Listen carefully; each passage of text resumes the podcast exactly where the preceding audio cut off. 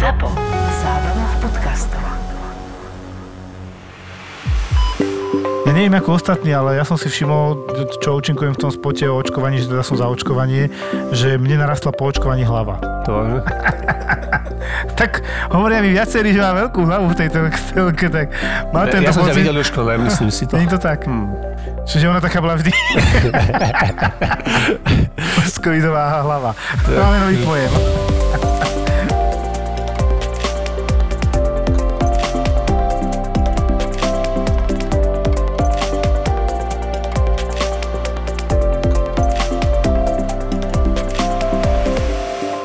Čau Filip. Čau Jožino, no čo máme nové? Ja som si normálne napísal jednu službu skoro celú, nebudem hovoriť úplne všetko, ale proste, aby mali ľudia predstavu, ako vyzerá taká služba, vieš. To je vlastne niečo ako tá spoveď doktora. Áno, čo som kedysi dával, lekára, hej. Vidíš, že presne takéto niečo môže dať zase po dlhšej dobe do podcastu, takže povedzme si to a možno, že potom poviem ja síce z ambulancie, ale poviem troška o tej ambulancii, troška iný názor. Zmenil som troška názor na tú ambulanciu ja. Brata Filipa a doktora Fatrsíka v podcaste Doktor má Filipa ti prináša sieť nemocníc Svet zdravia. Po dlhej dobe sa mi objavilo, že naozaj nadrozmerný pacient, ja som typo 170, to sa potom pridal, že 250 kg a došiel na vonok, že s banalitou. Jediné, čo sme o ňom vedeli, že zvonka mal odbery a mal veľmi vysoký zápal. To je všetko, čo sme vedeli. Mojou povinnosťou bolo hľadať, tak som robil rengén, moč, odbery som zopakoval, to, toto, nikde som nič nenašiel. Potom mu hovorím, čo vás bolí, čo vás trápi, to je tá anamnéza, že už neviem, kde hľadať. A ja som sa s ním predtým porozprával, nič som nenašiel. Tak jeho najviac trápi toto a chytil ten lalok svoj, to brucho, dal ho tak nabok a vpravo v tej slabine mal obrovský takéto intertrigo, to je zaparenina, ale obrovská, tak mm. jak ra- tenisová raketa. Hej. Ale na dotyk ho to neskutočne bolo. Tak ja som tam mal urológa, spomenul som si niečo v pozadí v hlave, že existuje nejaká furnerová gangréna, to je keď sa ti zápal nejaký takýto dostane až potom na semenník a penis a a tam vnútri je absces a hníz a bordel, že nech sa aj rýchlo ide kchnúť, kým to máme otvorené, nech to nepozeráme 4 krát a netrápime ho. Či to nie je ono, došiel urológ a že toto nie je Fulnerová gangrena. Dobre. Potom ešte zavolal chirurga, či to nemôže byť absces, flegmóna, zápal podkože a takéto veci. Že teda ešte to také není, ale môže byť. A hovorím, môže to byť zdroj takéhoto zápalu? A ten primár hovorí, že no, zdroj zápalu to byť môže, ale zatiaľ to nie je na šitie, operovanie na nič, proste na vypustenie nejakého nisu. Tak sme prijali na interné. Potom mi ukázali o pár dní, ako to dopadlo, to sa mu tam celé rozpadlo. Proste čierna gangrena, hníz, bordel, hovorím, no ty kokšo. No proste toto je tá komplikácia tých veľmi obezných ľudí, že hociaká somarina, teraz si predstav preležaniny a takéto veci, že to ťa môže na konci likvidovať. Toto bol Jasne. 40-ročný muž, 40-50 rokov. A jak dopadol? No išiel, myslím, teraz do Trnavy. No musím mu to vyčistiť a toto bude, to bude problém zahojiť toto. Hm. Vieš, on sa teraz málo hýbe, teraz tam má ten lalok, tam sa to bude kopiť a operovať točného človeka je strašne veľký problém. A ešte v ten deň som tam chirurga viackrát volal.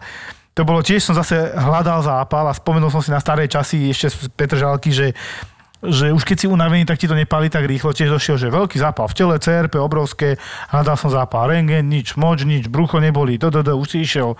A už som že tých pánov som si tak posadil po troch hodinách nervózny, kde máte zápal? Aj zápal? Jak zápal? No niečo, čo vás bolí. Ja tak ja neviem. Vyťahol ponožku dole, napríklad toto a tam čierny prst.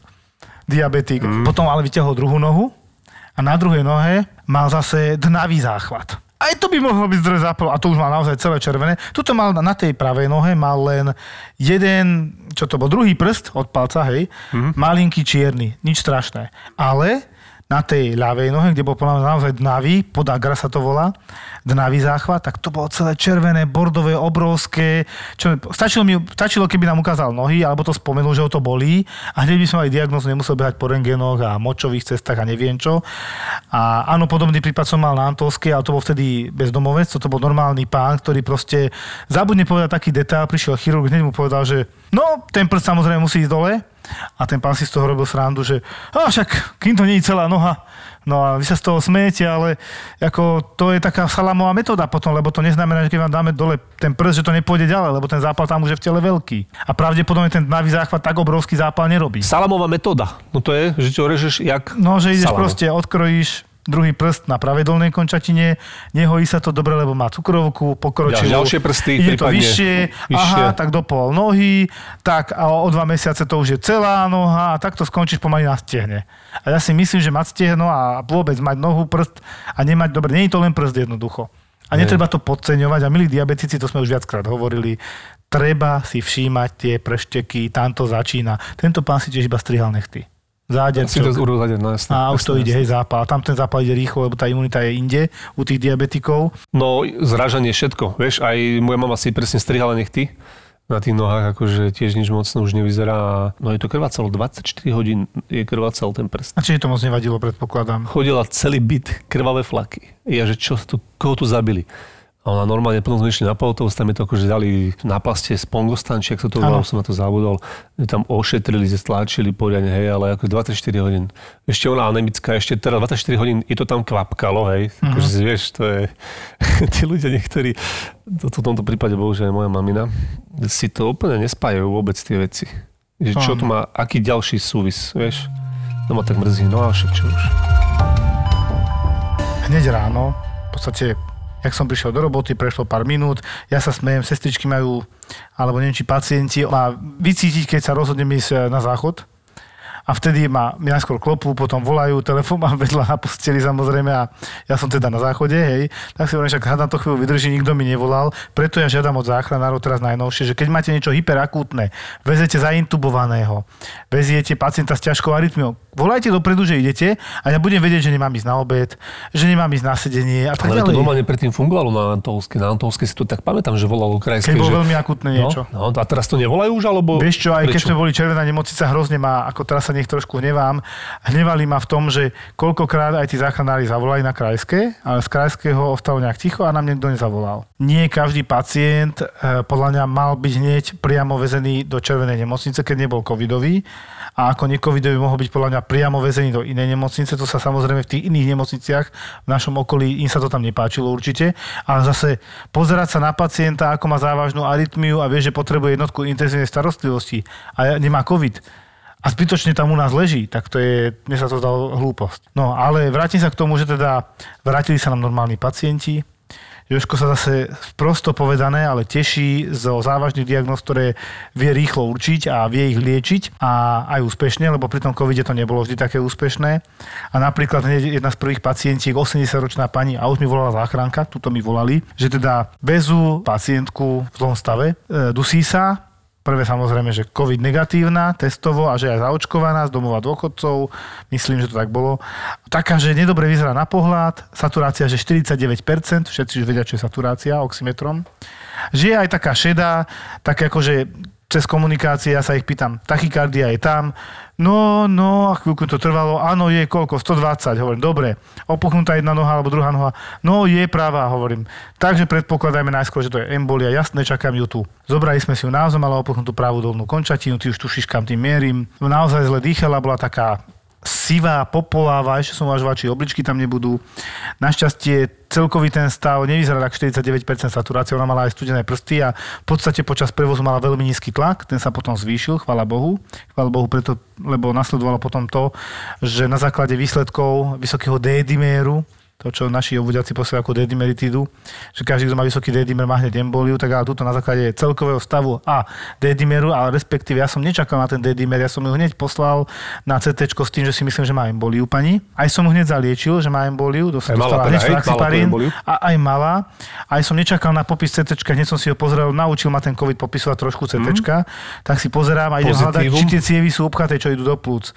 Tak ja som videl, ako ide kontrastná náplň a tá skončila hneď, hádam, v prvej tretine tých ciev a hovorím si, ty kokšo, masívna embolia, hej, závažná vec, teda upchaté cievy, ktoré idú do, zo srdca do plúc na okysličenie, čo je teda problém, preto nedýchal dobre ten pacient. Divné bolo, že nemala bolesti na hrudníku, ale nemusia vždy mať. Diabetička, myslím, že bola pani. A dostala hneď fraxiparín. Chvála Bohu, teda bola prijatá, masa oveľa lepšie, hoci tam ešte potom našli drobné zakrvácanie, podľa mňa tú emboliu mala dlhšie, na tých plúcach na CT.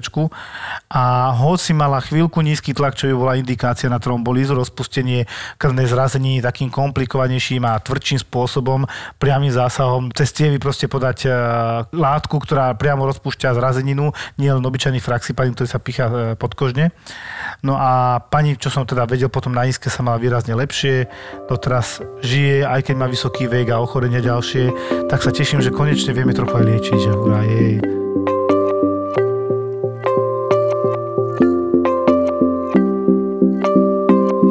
Teba COVID naučil čo? Naučil ťa CT čítať. Áno. To je super. Hlavne ten, ten, ten natív, Jasne. be, bez kontrastu, ale aj tie embolie, musel som sa prispôsobiť situácii. viac, Vieš, lebo aj tie CT, oni tam nie sú 15 pripravení v pozore, takže proste keď máš toho pacienta a ty vieš, jak vyzerá, ty vieš, ako je to pre teba akutné, a samozrejme komunikujeme s tými CTčkármi, myslím si, že veľmi komunikujeme, ale tak sa to naučí. Ja sa teším, že takéto veci sa naučíš. To je super, to je super.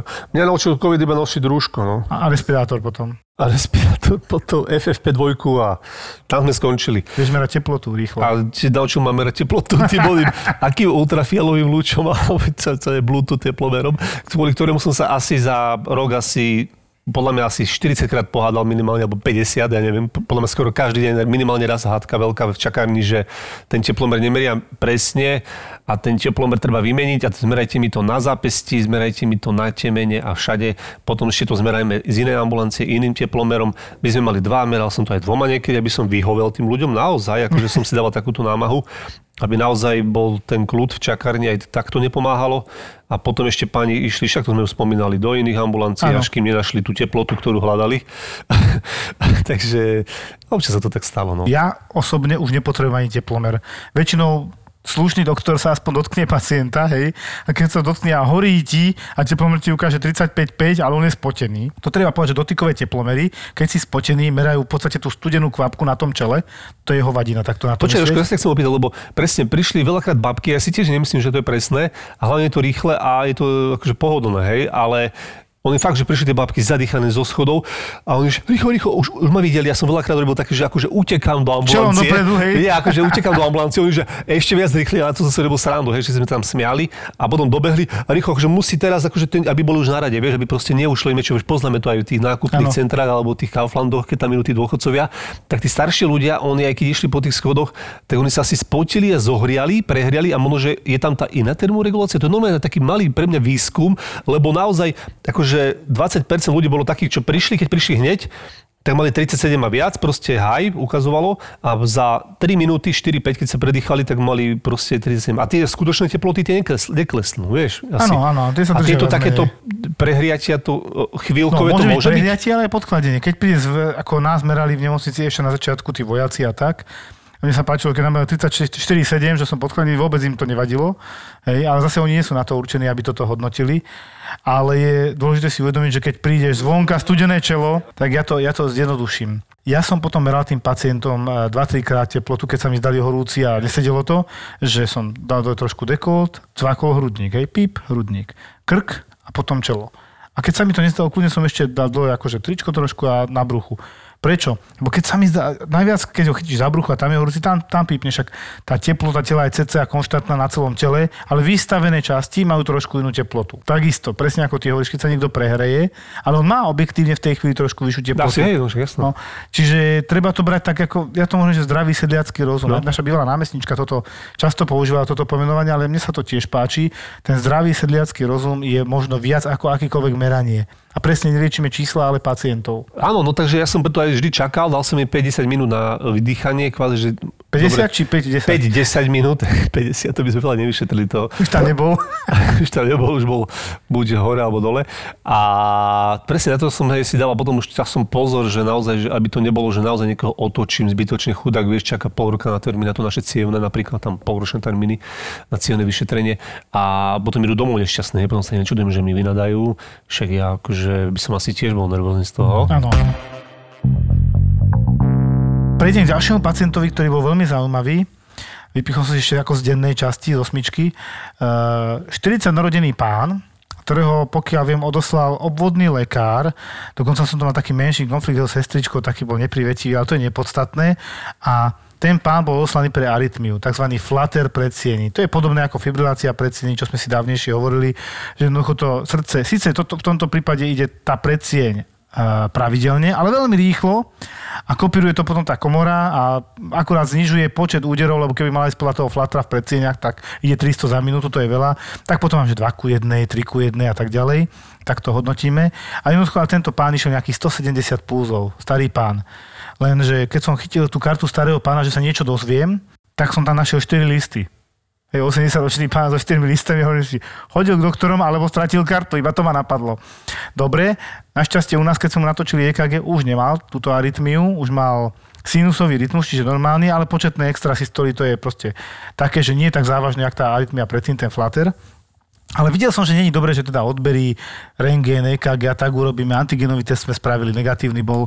A bol pomerne dosť dlho vyšetrovaný, lebo z neho to šlo ako z chlpatej deky, bol starší. Potom som našiel jeden záznam z roku 2008, že bol vedený ako etyltoxická genéza poškodenia pečenie, mm. čiže ako nejaký etyl, alkohol a tak. Že alkoholik popíjal pán no. kedysi predtým, asi aj preto s ním bola taká komunikácia a preto tak často navštevoval lekárov. Tam bolo nejakých 5 liekov, ktoré už vtedy dávno nebral od roku 2008.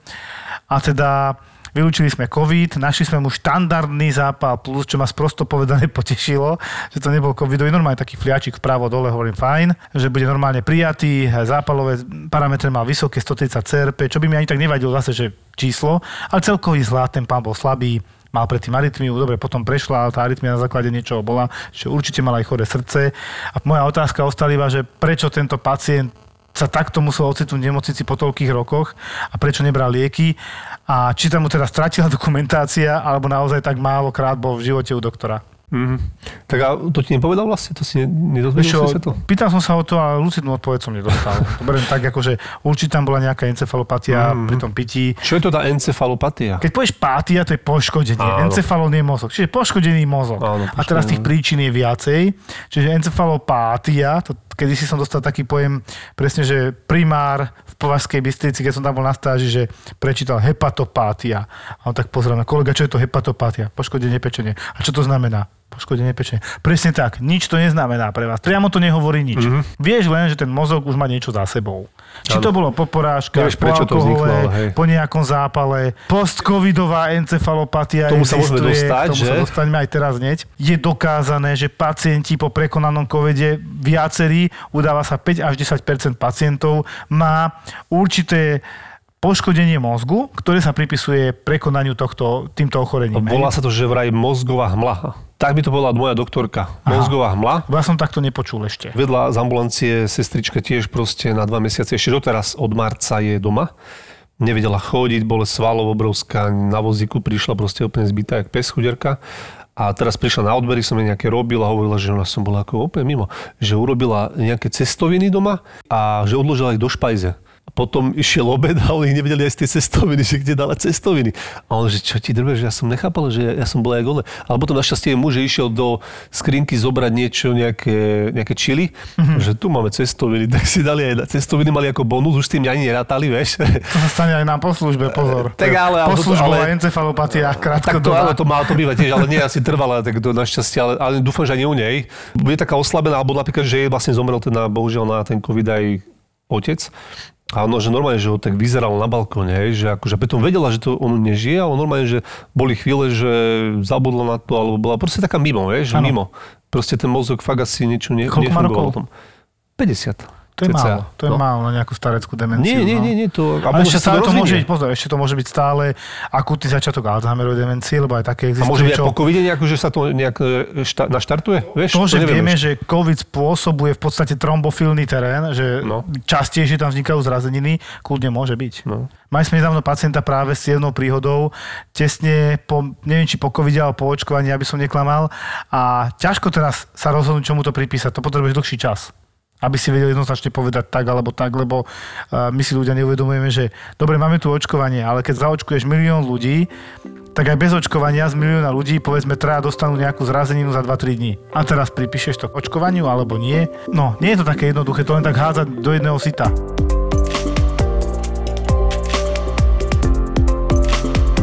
Pacientka sa celý čas evidovala ako suspektný COVID. Proste niekoľko týždňov pokašliavala, trochu teplota, zápal CRP vyšší a takto to chodilo hore dole. Dobrý obvodný lekár, nemôže povedať, snažil sa a hľadal. Rengen mala, nič moc, dobre, antibiotika, stále sa CRP držalo 70, 100 a tak hore dole to išlo a trvalo to pár týždňov. A teda už teraz dostala antibiotika, napriek tomu to šlo hore a už má CRP, že 244. Teraz to bolo to číslo, ktorému každý mu vyletí do očí, že ježiš, aké vysoké to, už musí ísť do nemocnice. S čím teda plne súhlasíme a hlavne, keď to už trvá tak dlho a ne, nezlepšuje sa to. DIVDG môžeme uvažovať nad endokarditidou, či zápalom chlopní a vnútra vystielky srdca, ale ťa napadne aj iné.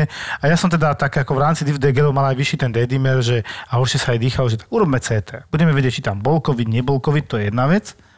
Ďalšia vec, ak tam bude niečo iné, na či som už v hlave premýšľal, tak to tiež zistíme, tak sme urobili. No urobili sme CT hrudníka, aj s kontrastom žiadna embolia tam, chvála Bohu, nebola. Pani aj nebola v tak klinicky zlom stave, hej, ale už sme to tam pozerali a tam proste nález a niečo v pečení a už sme uvažovali tým najhorším smerom, čo každého napadne.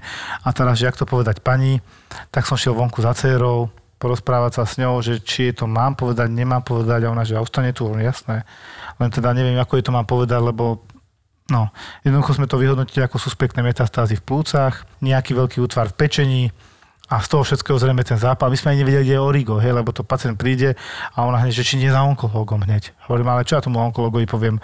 Mám tu pacientku, má tam niečo a neviem, čo to je. To oni nemôžu takto prijať. Ten onkolog musí mať aspoň tú histológiu, na ktorú sa čaká dva týždne, a nejakú predstavu, čo ide liečiť, lebo máme pneumoonkológa, máme ginekologického hej, a, tak, a proste máme zamerania jednotlivé. My sa musíme trošku upriamiť na to, že z čoho vznikol ten zdroj, takže sme pacientku normálne prijali a taký smutok som mal, lebo to vie, že není dobre, keď už sú metastázy. Hej, hej, no.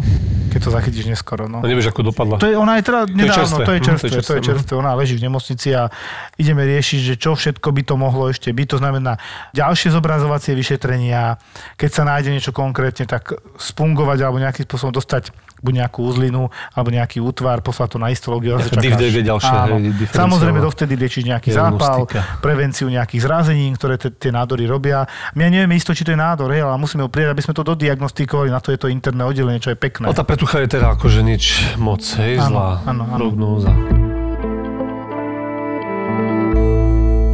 Potom som tam mal, a to teraz začína, gastroenteritídy že ti dojde chalán, má 37,5 teploty, každý zase sa rozmýšľa, že COVID, tak ich testujeme, test negatívny.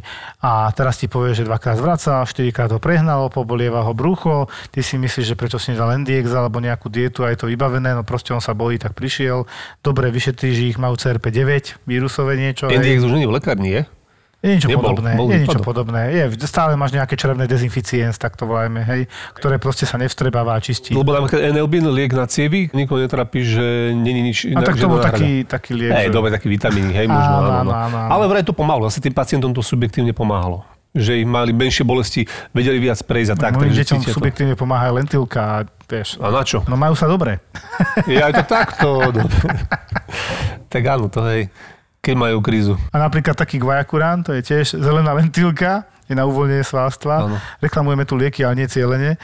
Mne napríklad istú dobu zaberal a potom už nezaberá. Čiže aj každý liek je nejako tolerovaný telom. Mm. Hej, chvíľku ti zaberá, potom už nie. Mám lieky od bolesti, čo ma teraz bolí dva týždne hlava a už mi primár neurologie ponúka, že mi dá toto, toto, toto a ja sa pýtam nežiaduce účinky, on tak zdvihol prst, ktorý mu tak pozvol napadol a to bol akože ten nežiaducí účinok, že môže byť teda menej aktívny v určitej oblasti, tak som nesúhlasil zatiaľ s týmto liekom veľmi. Radšej boli hlavy. Radšej nech ma boli hlava, no. Ale podľa mňa na každý liek je vždy nejaká náhrada. To sa nemusíme báť.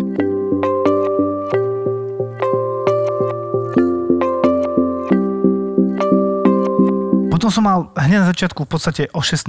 na začiatku slúži pacientku, ktorú, to ona tak chudia, ja som nazval, že cestovateľka. Ona žije v Seredi. Predtým žila v nejakých myslím, že Kryžovánoch, to, ani som to nepoznal, keď to povedala niekde pri Trnave a tým pádom mi tam ostala obvodná, jak sa presťahovala, tak si ju nezmenila. Mm-hmm. Takže išla s tým, že ju štípalo pri močení pár dní, potom je nastúpila vysoká teplota a poblievali ju kríže, nemala sa dobre, jedenkrát zvracala a teda ako už teraz, keď to tak povieme, tak asi suspektná infekcia močového systému, tak išla ku svojej obvodnej. Tá teda lucidná, všetko dobré, urológ, hej, či tam nie je niečo urologické tak urobila teda moč, tam bol zápal, poslala k urologovi. Urolog urobil sono v Trnave a zistil tam, že no, tak je tam zápal, ale nie je to urologické, že tam nie sú kamene, nie je tam zúženie v močových cestách, že on s tým ako, a to ľudia nevedia, že urológ a nefrológ sú dve rozdielne veci že močový zápal v podstate, obyčajný močový zápal nelieči ani jeden z nich. To je paradox. Je to. Lebo urolog lieči ten zápal len vtedy, keď tam je kameň áno, a musí nejakú intervenciu urobiť, mm-hmm. nejaký chirurgický zákrok, čo. To znamená, už keď máš kameň, je to jeho. Keď tam bude nádor, je to jeho. A nefrolog lieči skôr také chronickejšie veci na tých obličkách, že zlyhávajú, a skôr málo vyššie, močí. nie? Akože skôr tie obličky, no, nie? V podstate, Možno... ale aj ten, e, nefro, vlastne, hej, aj ten hej. urolog, keď tam bude Hej, to nádor na tej obličke, rieši to Hej, nakoniec on. Mhm. Už v spolupráci určite s nefrológom. Ale v podstate zápal močových ciest má riešiť podľa mňa obvodný lekár a on má na to právo, samozrejme, či tam nie je ten kameň, lebo je to komplikovanejšie zavolať urológa a ďalších. A potom končí v rukách internistov, takže pani cestovala zo Serede do Križovian, potom do Trnavy, aby sa nakoniec dostala do Galanty a povedala mi prvú vetu, no precestovala som 60 km a som tu. Hej, s teplotami, štípaním primočení a tak, tak mi bolo od začiatku ľúto, že Ježiš Maria. A ja som bol trošku taký prednasratý, lebo prečo musela tak cestovať, mohla ostať, podľa mňa mohla ostať už v Trnave, ale to je jedno.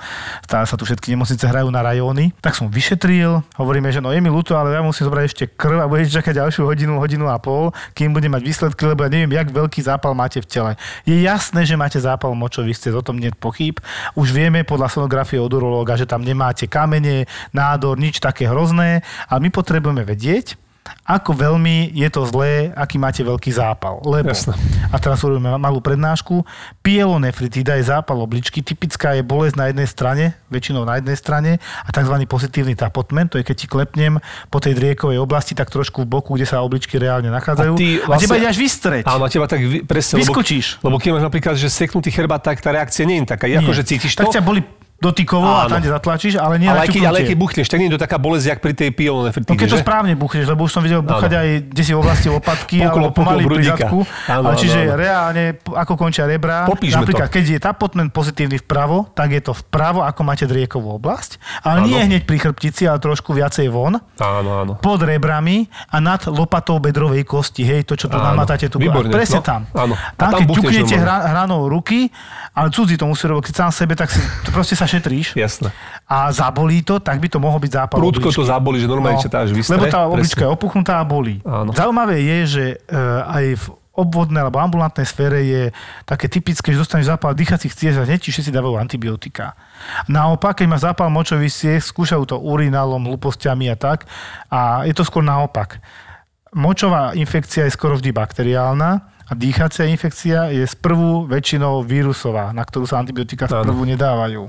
A robí sa to naopak sveta, hej, ale je fakt, že občas sa to tým urinálom podarí, ale väčšinou nie. A tam treba naozaj potom antibiotika, alebo najčastejšie v tom moči nájdeme E. coli z čreva, u žien prevažne, u starších potom aj u mužov, alebo u malých detí, u chlapcov.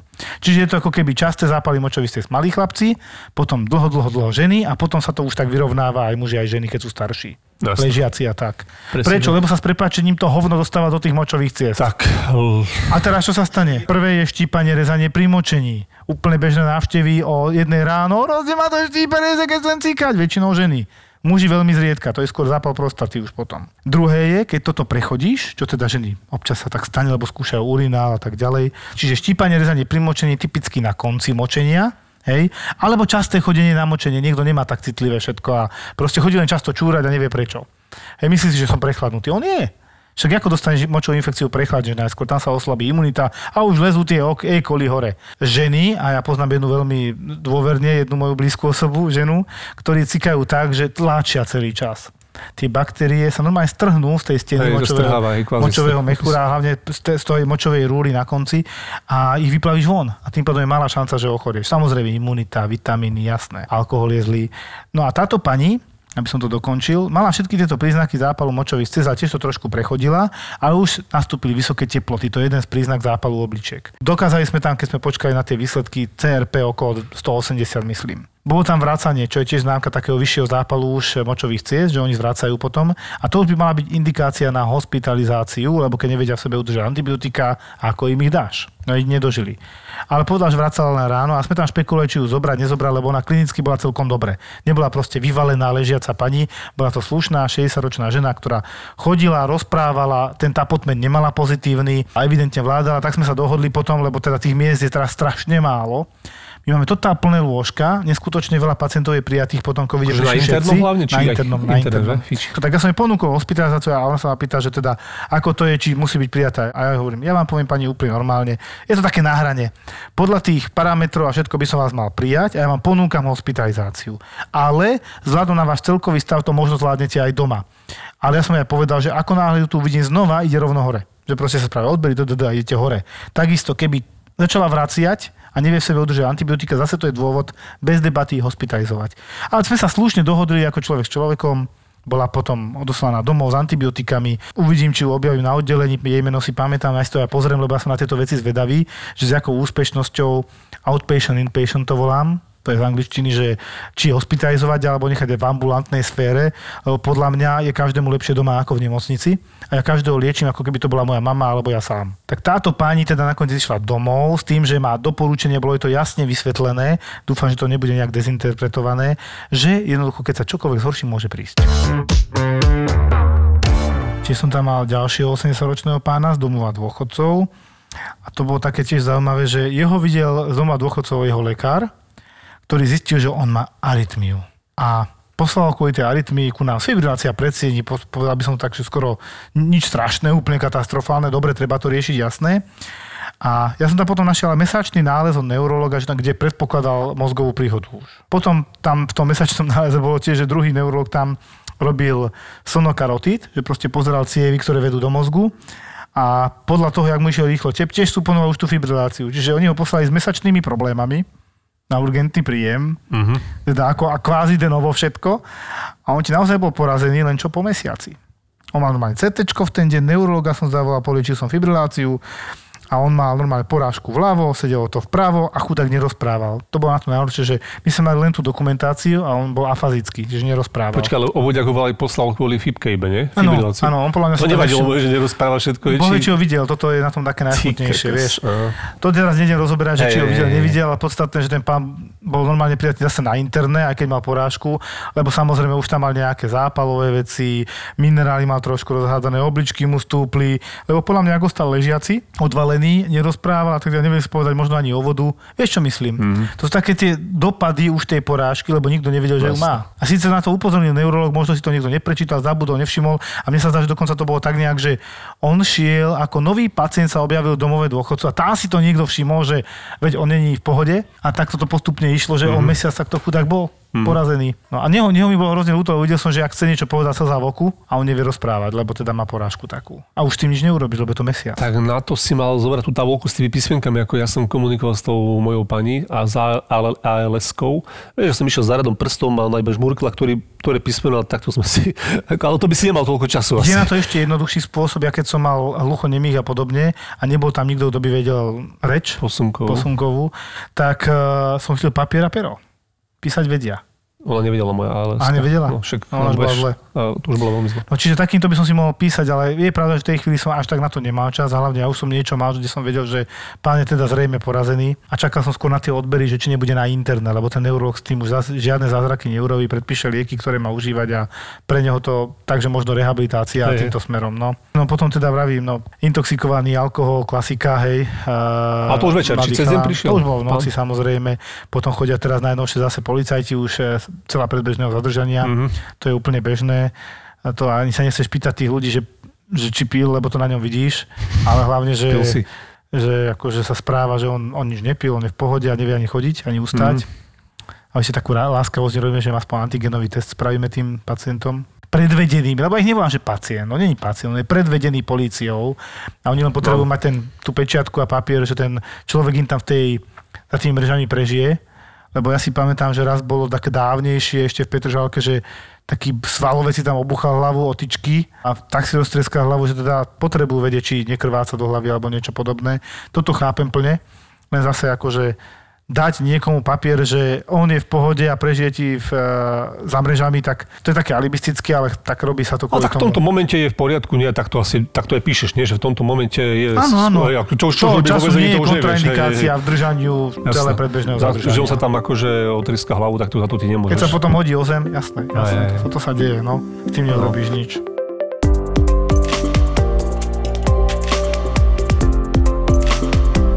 Jak vyzerá tvoja ambulancia? Vieš, takto, keď sme to bol ešte minulo, tu bol Rádko Juríček, nie? Ten náš vieš, gastroenterolog, sme mali podcaste. A presne on pred tým nahrávaním povedal, že a ja, že, a ja, že robím iba na ambulancie, tak stále to troška degradujem, lebo proti tej nemocnici ja uvedomujem si to, vieš, aspoň, že však proste, že je tam tej nemocnici troška iná robota a vážnejšie stavy teda, väčšinou. A, ale teda minulé sa už povedali, pobavili s ním, že ale nie je to tak úplne, lebo fakt, že tá ambulancia, on tiež robí však aj na ambulancii, ako títo doktori robia atestovaní, že naozaj tam akože makáš. Akože dobre, robíš 6 hodín, a to ani ale fakt nevieš robiť viac. Hej, ako by Koľko si ľudí tam máte za 6 hodín? Napríklad ja mám dve ambulancie, hej, teraz cievna a interná, máme asi cca, ja neviem, možno, že trepnem 30, 30 určite. Počkaj, počkaj, počkaj, tu ťa zastavím. Cievna a interna, to si na dvoch Ja, ambulanciách? ja som na dvoch ambulanciách. Takže ja tu mám ešte trošku, ešte tu mám ešte double, double gun, double fun. No dobre. Teraz zoberie sme tú internistku. Hej, zobere, ako sme sa už rozprávali, ja mám takú doktorku, ktorá je poctivá naozaj, že jedno vyšetrenie 20 až 30 minút. Naozaj, že nie je to, že dobrý, čo vám je, dobre, nezaujíma ma to, hej, tu máte lieky a choďte preč. Proste naozaj si bohmatá, vyšetrí všetko, jak má byť. Čiže naozaj to trvá. Pýta sa tie otázky. To, to akože stále budem hovoriť, že nie, to by som nedokázal, lebo každý deň 8 krát, 10 krát len svojich tých kontrol, ešte najvyššie potom sú predoperačka, neviem čo. A ona sa ti pýta stále tú istú, tie otázky, vie, že čo nové. A, a čaká, a, a to nie len, na odpovede, ale ešte ona normálne študuje ten tón hlasu, či hovorí presvedčivo, či na ho neklameš, vieš. To je jak detektor lži, už to je tak vycvičená doktorka, že áno, hej, určite, ako si povedali, a už ide za tým, hej, a normálne jak e, protidrogový pes. Ty ako sa už zacítiš, že aha, toto si neodpovedali dôrazne, tam niečo bude a už ide a už pátra, hej. A teraz 80 ľudí a stále by takto akože v pozore, však ty to poznáš, ty si 24 hodín pozore Áno, v podstate, takže ešte to viac.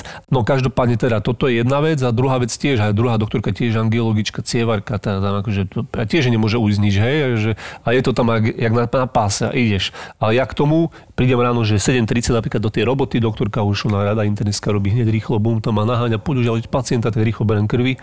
Už sa mi tam tlačia samozrejme objednávačky a im vysvetľujem, že ne, že musíte prísť neskôr o 9, že no, ale oni si teraz tu, no, tak e, dobre, vieš.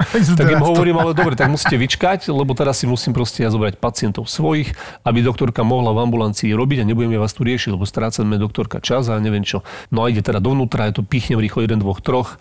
Ona tam má teda narobených, čiže jedno si zobere, ja v tretej miestnosti zase picham ďalších, tlačím si žiadanky, potom medzi tým teda príde na objednanie niekto, potom niekto chce nejaké pančuchy na tie cievy, To potom tieto niekto... papierovačky robíš ty? Všetko robím, no, no, no, no, no. Do tej 9. robím ja a to je najväčšia robota. Potom tá moja cievarka chodí o 9. hej, napríklad, aby nám nezavadzalo. Áno. O 10. Tak zase do toho mi ja mám akože odbery, predoperačka, výtery, krvi, EKG ma medzi tým volá doktorka točiť EKG, lietam, mm-hmm. hej, medzi ambulanciami. A potom príde, myslím, teraz milo došla tiež doktorka, že a Filip, takže mám tu pacienta, postarajte sa mi o neho. Hej. Takže teraz ďalší úplne navyše pacient a chce to hneď, lebo chce to rýchlo, lebo bude začínať robotia, má na objednávaných pacientov, takže potom tam vlastne letím zase vytlačať, doberiem kartičku, vytlačím žiadanky, dám si ho, uložím ho, na, nájdem čas, kedy som natočil EKG tomu u doktorky internistky, pošlem, pošleme vonka, dám tam tohto u doktorky cievarky, rýchlo natočím EKG, zoberiem ho vnútra, do zase ďalšej miestnosti si ho potom vyšetruje a zase, zase si robím ďalších pacientov a takto do kolečka. Ja.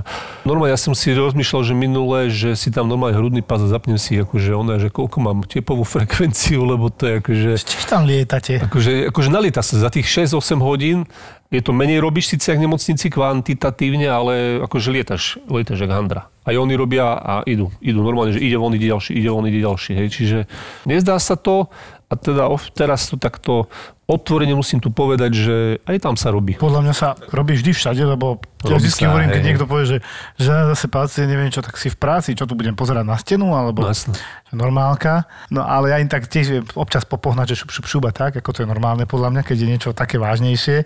Hej, stalo sa mi kedysi dávnejšie tiež, že e, pacient bol na izolačke, tiež nejaká cirhoza a sestrička s takým kľudom išla s EKGčkom, že natočila som EKG a že a hovorí mi, pacient nevyzerá moc dobre, ani to EKG nevyzerá dobre. A som zobral to EKG, kúknem a tam tá komorová tachykardia, 200 za minútu. V tú ránu som bol pri tom pacientovi, som ho tlačil ku nám medzi nás, aby som mal bližšie, pripravoval si defibrilátor. Fakt tie pohľady rôzne a iní ľudia, vieš, toto bola taká cestička, kto- ktorá zvykne byť taká, že pomalšia máme čas. A s takým kľudom mi toto oznámila, a som vystrelil jak strela. Akože toto nie je úplne asi správne, hej, že to tá reakcia, lebo tam by mala tá sestrička troška reagovať inak. Tak ona vieš, nemusí že... vedieť čítať EKG, pozor. Tak hej, ale vidíš, keď ti ide proste niekto tam ti to napíše, vieš, že mi A tak oni zažili aj opačné, že mal niekto 200. Konkrétne dokonca tam ja mám sestričku, ktorá úplne bežne pracuje, pracuje, čupne si ide pichnúť krv a že i, že čo je? Nie je mi dobre. Natočili sme EKG 200. A ona má ale supraventrikulárnu tachykardiu. Odmieta sa mi dať poriadne liečiť, tak ako by som si ja predstavoval, ale to je na nej, lebo že teda ona to zvláda. Je pravda, že neodpadáva pri tom, ale dobre je není určite. A on sa mi sa tak ľúbi, keď som s touto sestričkou v robote a príde niekto, že mu ide srdce 120. Ona sa tak usmeje, no a mne pred chvíľkou išlo 200 a robím. Akože, je to smiešne. Čiže áno, nemusí vedieť čítať to EKG, môže si myslieť, že ten mladý má SVT, ukáže to mne a ja som ten, čo tam má robiť ten poplach. Ja mám zodpovednosť, nie tá sestrička. Jasné, že aj ona má časť zodpovednosti a o čom neviem, nemôžem liečiť. Mal by si vedieť, ale kedy zvoniť a kedy musíš pridať. Akože preventívne aj pridáš. No, Vieš, keď už, akože už len si neistý. Ľudia nevedia, že so starším úrazom treba ísť za normálnym chirurgom. Alebo za svojím obvodným.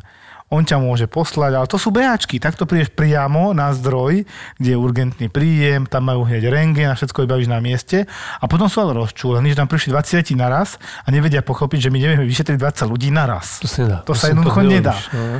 Hej, jasné, že my sme pripravení na hromadné veci. Počas covidu sme sa vedeli tak zmobilizovať, že dole sedelo 6 ľudí a makalo, ako lekárov teraz hovorím, ale to preto, že sme o tom vedeli a bola to v podstate hromadná vec.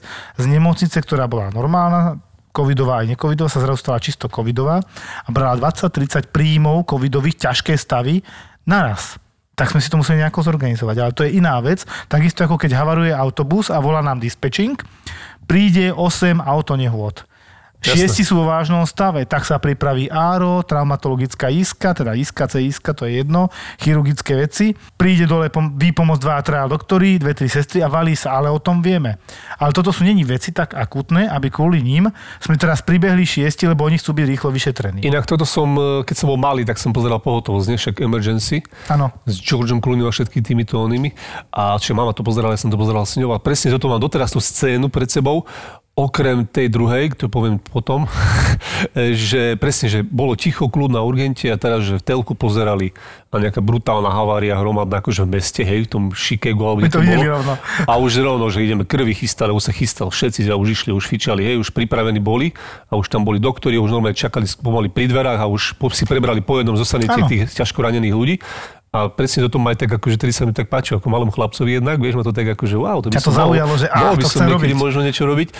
Neviem, či som chcel byť tedy sestra, asi nie. asi skôr na lekára som myslel, ale neviem, jak to takto vypalilo. No a presne toto, hej. No a druhá vec, čo ma ešte sa mi tam páčilo v tom seriáli, a to robím doteraz, že keď si troška vypijeme, ideme na nejakú chatu a tak, tak e, že zasadrovali toho Cartera, vieš, keď spal, zasadrovali. Uh-huh. Zasadrovali mu nohu, tak to, akože, to sa už dvakrát sa podarilo. jednoducho. No, no, no, tak to sa už dvakrát nám podarilo, sme zasadrovali nejakého kamaráta na chate, vieš, ja som to zobral sádru, akože on bol moc opitý, takže nepočul nič, nevedel. A potom sa mi to hajzli, mi to spravili, vieš ako? Že normálne tomuto som zasadroval ja a na druhý deň ja som sa tak sepalil, že oni mňa zasadrovali, takže som mal, ale nevedeli to, vieš, cez rifle, no akože hrozne. no. Ono, dobre, toto je na chatách, ale nás sa stalo priamo v službe, že som mal sestričku, ktorá bola evidentne unavená chalan, inak veľmi šikovný a pozdravujem ho, on bude vedieť, o čom hovorím. On robí na viacerých miestach, ako mladý chalan si chce viacej zarobiť, takže robí všade možne, pomaly nespáva. Pozdravujem ho a to nie je dobré, ja som to No a robil maka, tiež. maka. A teraz proste, ale mal pokojnejšiu službu denku, Takže tá jedna sestra to krásne stíhala, videla, že je unavený, tak ho nechala spať. Mm-hmm. No a samozrejme, keď sa zobudil, tak bol namalovaný v tvári. Hej, na ručičke mal nejaké tetovania nové, Na potom na nejakú líčku. pastu na ruku a proste museli sme sa trošku vyžadiť, nie? keď tam spinkal, ale bol tak mŕtvý, že on sa len pošúchal a spal ďalej, keď sme niečo Nie, robili Tak ním. keď robíš o, 24 hodín. Čiže to- mám, máme a otvorene si povedme, povedzme unavené sestry, unavený personál na urgentoch, interných ároch, podľa mňa aj chirurgovia, traumatológovia, ktorí sa zapájali. Ja mám kolegyňu, čo je naša jedna z prvých hostí, ľudská, pracujúca. Ľudská. Začala ako detský ortopéd a potom bola pol roka na covide. Áno. Toto si vyžiadala tá situácia, to ľudia nechápu, že mladý doktor ide robiť e, detských pacientov a opravať nožičky a tak a zrazu robí na covidovom oddelení pol roka. Že sa museli úplne preorientovať. No, to sú nie no, srandy, no, že nie je to je jak s prepačením z murára máš spraviť elektrikára a naopak. Ono to není tak ďaleko, ale nie je to chýba. ono. Hej, hej, hej, Presne. určite tomu niečo chýba. Čiže toto si podľa mňa ľudia neuvedomujú, že my nemáme personál na Slovensku. Ani ho mať tak skoro nebudeme, lebo ich nevyčarujeme. A skôr pôjdu preč, ako pôjdu sem do zahraničia. Lebo momentálne nemajú prečo. Ja si pamätám, pár rokov dozadu bolo, e, kamarát robil komore a tam bolo 45 tisíc cestier a teraz e, som čítal už 45 tisíc, lebo vymierajú, lebo všetky idú do dôchodku a Áno, má nepribúda nič. A teraz plus po, tejto, po tomto covide sa, však vieme, ako sa to rozpráva poza múry, že čo sa rozpráva poza múry, no že proste odídu, odídu proste do iných e, odvetví a nebudú robiť. Ako nie asi všetci, ale určite bude... V živote som to takto otvorene povedal v No, no, novinách no, no. nedávno. No. A je to smutné a ja sa už bojím, čo bude, ale padla tam jedna pekná veta. Ona sa ma spýtala, že prečo tu tí niektorí lekári vôbec zostávajú, že keď nie sú veľmi motivovaní a tak. A on, tak lebo tu majú svoje rodiny, majú tu deti. A kto ich ošetrí, keď nie my? A robí to pre tú svoju rodinu a pre, ten, pre, pre tých ľudí. Veď nie je možné, aby sme stále robili nad 300 hodín. Iné sféry, keď takto veľa robia, idú do dôchodku v 45 v 50 my makáme tých 300 hodín, pokiaľ sme v nemocniciach v podstate do 60 to tiež není v pohode a potom s prepáčením umierame na ambulanciách, svojich ambulanciách. No, no, no. Ja mám niekoľko kolegov, ktorých mi doviezli mŕtvych z ambulancie. Jeden doktor, neurológ, na Antolskej som ešte robil, neviem, či vieš, neurológ, dobre, mal okolo 60, tiež starší, bývalý primár neurológie a doviezli mi ho mŕtvého a prásk embolia do plúc. Ja že toto, toto by sa nemalo stávať, že sú tak prepracovaní, že si ani neužijú vôbec život, nestihnú dôchodok, nič. A takto vycúcame proste ten zdravotný personál do ultima a potom tu nebude mať kto robiť a potom sa zbadáme a budeme musieť platiť neskutočné prachy, aby sme si niekoho udržali. Toto bude problém v budúcnosti a obrovský problém. No. Že darmo postavíme nemocnice, keď tam nebude mať kto robiť.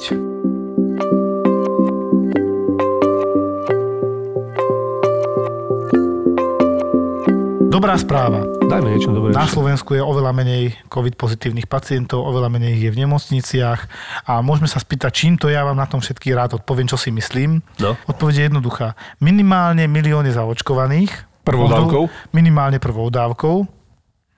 A ďalšia vec, sme si to tu trošku premorili, na úkor samozrejme kopec mŕtvych, ale premorili, takže ďalší milión má niekoľko mesiacov aspoň čiastočnú imunitu. Hmm. Takže máme cca 2, 2,5 milióna ľudí, ktorí sú imúnnejší voči covidu, tak sa tu tak nešíri. A navyše je teplejšie a tak ďalej. No, ale myslím, že teraz máme pár mesiacov kľud. Všetci sa boja septembra, októbra, ale pokiaľ sa naozaj všetci, alebo tá väčšina zaočkuje, tak to taký problém nebude. To nám ukáže čas, ako sme to tu pochopili, nepochopili. Vieš, ja mám kamarátov na východe a oni tam sa vôbec neočkujú. Čo hovorí, že tam za normálne už, už dávno, dávno, dávno boli také, že 30 roční sa chodili aj očkovať v pohode. No, tak možno čakajú na ten spútnik. No, ale som trošku pesimista v tom, ale dúfam, že nie. Buďme optimisti v tom, že ak sme si slúbili svetlo na konci tunela, momentálne tu máme obrovskú dieru a už vychádzame na svetlo. Tak a bojíme sa, že sa dostaneme do ďalšieho tunela a veď uvidíme. Je to na nás. Takže ľudia, očkujte sa. Tak. Treba. My sme ZAPO. To nám volajú Evelina Peťa, že chcú nahrávať nové Jau PS to bolelo. To my sme dali dohromady Travelistana a Paliho Bruchalu v cestovateľskom podcaste Choď do. Na to, aby ste si naplno vychutnali tento podcast, vám stačia dve veci. Kľud a dobre vychladený Budweiser Budvar originál. Každý týždeň pre vás nahrávame novú epizódu vašich obľúbených podcastov Doktor má Filipa, Borisa Brambor alebo Marakua. Ak máte chuť na dobré víno, skúste Radošinský Klevner. Ak máte chuť na fakt dobré víno, skúste Radošinský Klevner Gold v e-shope pivnica radosina.sk. Vďaka nám nedýchate, keď počúvate ďalší diel Vražedného psyché. Nás si vybrala Kristýna Kevešová, aby sme pre ňu urobili podcast Profil zločinu. Miesto činu treba dezinfikovať a je jedno, či je tým miestom činu kúpeľňa, detská izba, pelek pre psa alebo posilka. Profil zločinu ti prináša prémiová švajčiarska dezinfekcia Sanosil bez alkoholu a bez chlóru. My sme ZAPO. Zábava v podcastoch a sme fakt dobrí v tom, čo robíme. Žijeme pre podcasty non-stop 24 hodín denne. By the way, teraz je 22.07, keď toto nahrávam. A vieme tie podcasty robiť. Hovoria za nás čísla. Za dva roky máme 10 miliónov vypočutí. Aktuálne už robíme 800 tisíc vypočutí mesačne, čo je neuveriteľné.